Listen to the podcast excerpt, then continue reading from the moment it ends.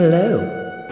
Won't you join me for some sexy music to keep you between the sheets and to get you up after dark? With your host, Nikki Lee.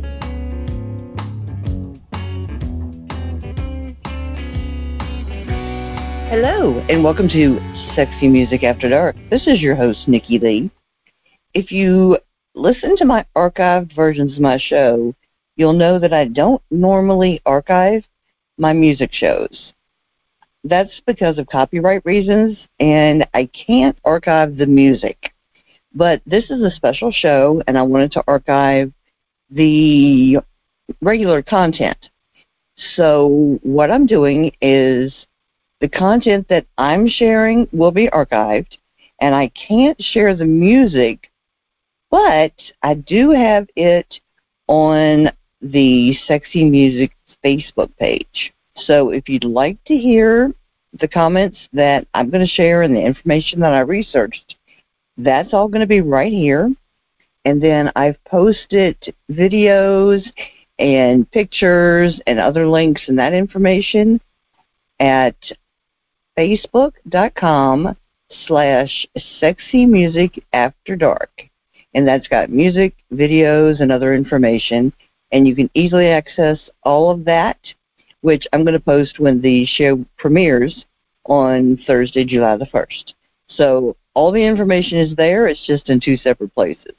I'm sorry I've got to do it that way, but copyright laws are what they are, and so I'm going to have to do it that way. But let's get on with the show. Today, I want to take us on a little trip in a time machine. And I want to take us back to the summer of 1969.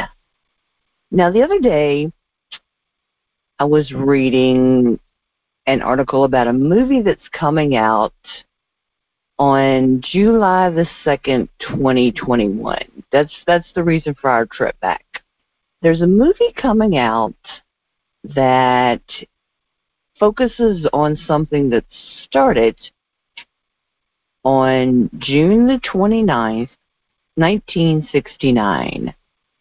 If you think about the summer of 69, one of the big things that happened was Woodstock.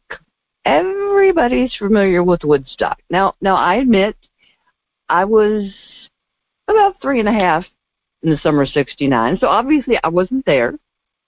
Or if my parents were there, they didn't tell me. So, so but there was something else that happened the summer of 69 that didn't get nearly the media coverage. And it actually was just about as big. You know, Woodstock um, happened in, in New York, and there were about 400,000 people there. Okay, and we we've all seen we've all seen the pictures, we've all heard about all the people that headlined and all of that. But let's go back just a little bit before that. All right, now let's let's think about this and let's go a little bit. Okay, the summer of 69 and that was that was a single weekend okay music legends 400,000 people. They were counterculture revelers. They they turned a dairy farm in New York into a pop culture nirvana. But a few weeks before that just a hundred miles to the southeast in Harlem something just about as big started. And it actually lasted all summer. All summer long. And it happened every Sunday afternoon, except they did take off for, for the 4th of July weekend. And it was called the Harlem Cultural Festival.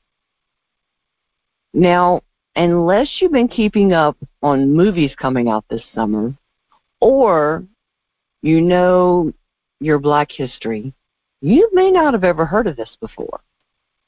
The Harlem Cultural Festival drew in over 300,000 people over this six week period. And like I said, it, it started June the 29th and it went throughout the entire summer, every Sunday afternoon, starting about 3 p.m. And it drew performances from huge names, some some big names, and some other people that that weren't nearly as well known. All right, so consider some people, like I said, you're going to recognize, like B.B. King, Nina Simone, Sly and the Family Stone, Chuck Jackson, Abbey Lincoln, Max Roach, The Fifth Dimension, Gladys Knight and the Pips, Stevie Wonder, Mahalia Jackson, uh, Moms Mabley, and many other people. It was interesting that the New York City Police Department refused to provide security. Okay.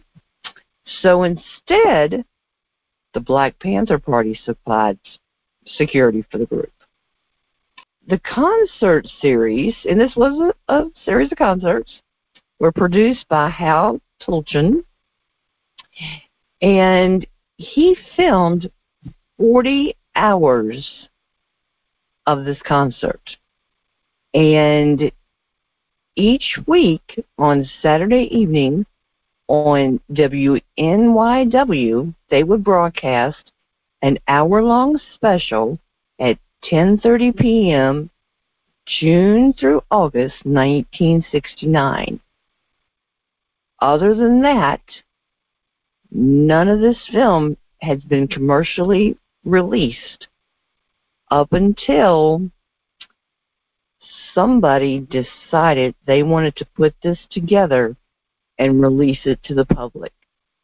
For over 50 years, this film set and wasn't being used. And this summer, July the 2nd, it's being released as a film that any of us can see called The Summer of Soul or When the Revolution Could Not Be Televised. And like I said, I, I saw this and I knew the show was going to air. My show was going to air on Thursday, July the 1st, and this was going to air on the 2nd, and I couldn't resist. I had to go ahead and kind of give y'all a sneak peek, and I knew that, that it's going to be streaming on the second, and I just I wanted to go ahead and give y'all some information ahead of time and let y'all know some details about it so that you would know what was going on and and share some of the music with you. And there's there's I I am a huge fan of jazz and some of the blues. And like I said, I am a huge BB King fan and I just I love being able to share some of this with you. So I dug and dug and dug and did plenty of research and dug around on the internet and I actually found the original lineup for the shows. So I actually know who sang on which days, which I will share on the Sexy Music After Dark Facebook page that you're welcome to come take a look at.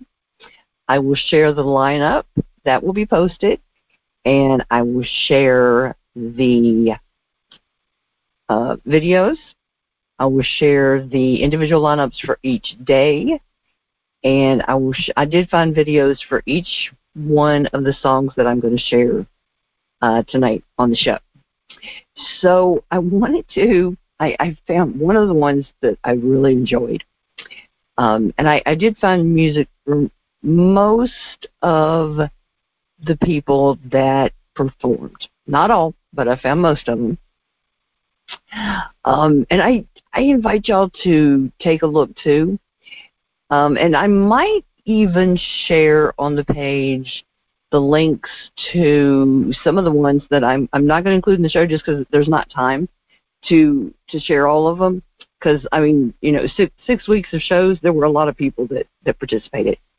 Um, but one of the ones that I really enjoyed was, and I'm probably going to pronounce some of these wrong, especially this one, but it was Ol- Olatunji, I, I believe. Um, and he's he's known as, ha- as having the drums of passion. How could I resist, right? So I want to start the show off with a drum solo of his, and I, I think you will enjoy that. So I'm gonna I'm gonna share his, um, and then um, after that I also want to share Max Roach, and his song is called "The Third Eye." And then one that I think some of these some of these are going to be new for you, okay, and some like the one after that, I'm pretty sure you're going to recognize. Uh, that would be Sly and the Family Stone, and I bet you're going to recognize this. It's called Hot Fun in the Summertime, and what an awesome song they chose to finish up the first day of this awesome six week event. And this was the um, music that was played on the first day of the festival, which was on June the 29th, 1969.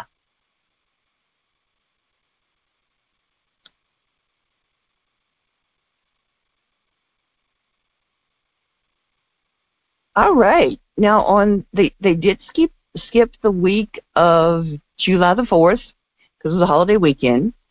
And but they did pick things back up on July the 13th, and they had Mahalia Jackson, uh, the Staples Singers, Herman Stevens, and the Voices of Faith, Reverend Jesse Jackson, and the Operation Breadbasket Band. What a name! Um, what a long name. Now, the one that I'm going to share with you is the Staples Singers and their song Let's Do It Again.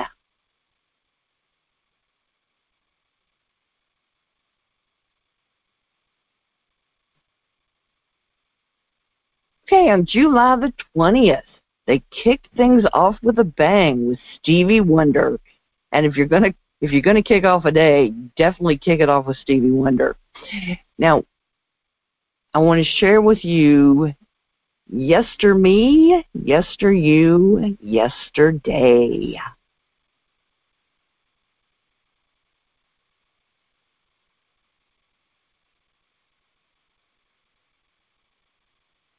All right, I also found a clip from Stevie Wonder on American Bandstand from 1969 where he is very young and Dick Clark is very young. So I'll be sharing that on the Sexy Music After Dark Facebook page if you'd like to take a look. It, it was just, it was too neat not to share. Okay, David Ruff.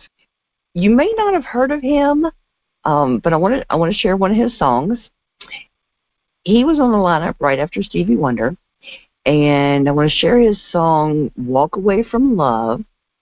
And right after that, someone you may or may not heard of.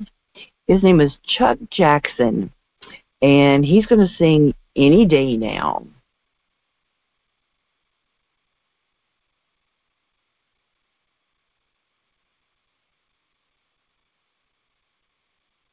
Now, when you start a day off with Stevie Wonder, how do you wrap it up? Who would be an appropriate person or group to wrap up the day? What about Gladys Knight and the Pips? That's right. That July the 20th, 1969, they started off the day with Stevie Wonder and wrapped it up with Gladys Knight and the Pips. Now, I looked at quite a few songs trying to figure out what song I would like, and the one that I picked is Midnight Train to Georgia. Oh, and you know, actually, actually, I'm wrong. They also, after Gladys Knight and the Pips performed, the Lou Parks Dancers also performed. So don't want to don't want to forget to mention anybody. So let's let's listen to Gladys Knight and the Pips with Midnight Train to Georgia.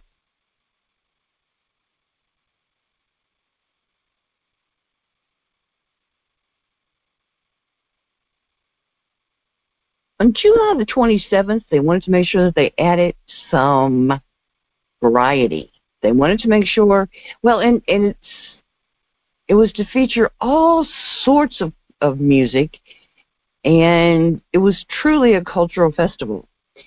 So we had different types of music. They had Mongo Santa Maria, Marie Barretto, Cal I'm not sure how to pronounce his last name, but with each one of these, I'll be posting links to for YouTube to a variety of their music. We have Herbie Mann and the Harlem Festival Calypso Band. So a wide variety of music to take a look at. And you can get a get a feel for the different music that they played and very diverse sort of day. Awesome awesome music. All right, now on August the 17th, one of my favorites, to say the least. We started the day off on August the 17th with Nina Simone and an awesome song that likely you've heard. You might not have heard her version, but I'm betting you've heard somebody's version. So let's start off our our reminiscence of August the 17th with I Put a Spell on You.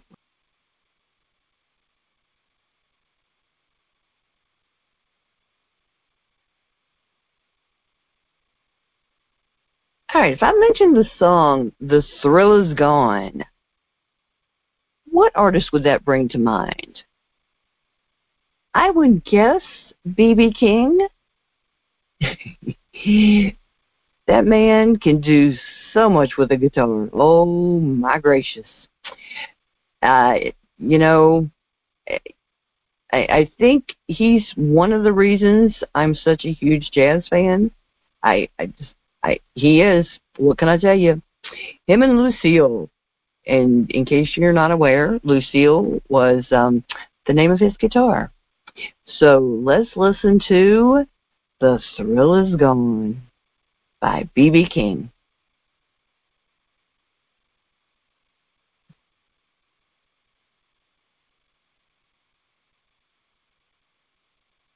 The evening was rounded out by the Harlem Festival Jazz Band.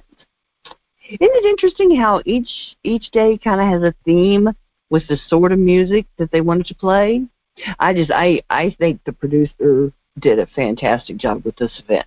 Now on August the 24th, Roque Bay and Company and Listen My Brothers and Company rounded out the event, and I I can't imagine having been there for all six weeks and the unbelievable music that that a person would have heard. It just it's amazing and I don't know about you, but I'm looking forward to seeing the the documentary when it airs. So feel free to drop by the website or on the um, Facebook page on the Sexy Music After Dark and let me know what you think. I'd love to hear your thoughts. And if you see the movie, see the documentary, definitely let me know what you think. Um, on the website, it'll be www.readyforloveradio.com slash sexy music dash 19. Can you believe 19 music shows? Wow, that's hard to believe. I remember the first one. And I will be archiving the details. I can't archive the music, but I can archive uh, the information about the festival and the artist and that information. Um, so if you've gone to the new archive site, it'll be there.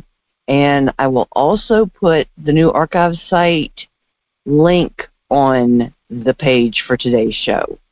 So again, that is uh, www.readyforloveradio.com slash sexy music dash the number 19. So, um, something else I forgot to mention. The person who put this documentary together, the man behind this, who saw, he actually saw a clip of the film from the festival, and I think it was like 15 years ago, 15 or 20. And he was doing a show in Europe, and he saw a clip of this, and that piqued his interest, right? And then he decided several years ago that he had to do something with it. And that man, you actually may know him from the band The Roots or from his gig as the leader of the Tonight Show house band. And that would be Questlove Thompson. So he is the person. He it's funny. I was reading um an article with an interview from him and he was saying, you know, everything he had done creatively up to now has been behind something, um, behind drums, behind the band, behind something, and this is giving him a chance to be out front. He likes it. He likes being out front, and he's going to do more. He's got more ideas for more documentaries, and he wants to bring more stories out. And I believe it was Sundance where this story was brought out originally, or this film, once it was done. And that went well, and now it's coming out. And so July the 2nd. So if you're if you're listening to the premiere of this radio show, uh, it's tomorrow, okay? and it's going to be in theaters. Uh, I don't know how limited or uh, how big a release, uh, but also on Hulu. And depending on which other apps you have, you may also be able to stream it other places. Um, so I know I'm going to be looking on the second to see if one of the apps I have will get it for me. And we will be looking to find it as quick as possible because I want to see it. So I hope y'all enjoyed the show tonight. And I will look forward to being with you next week on Ready for Love Radio.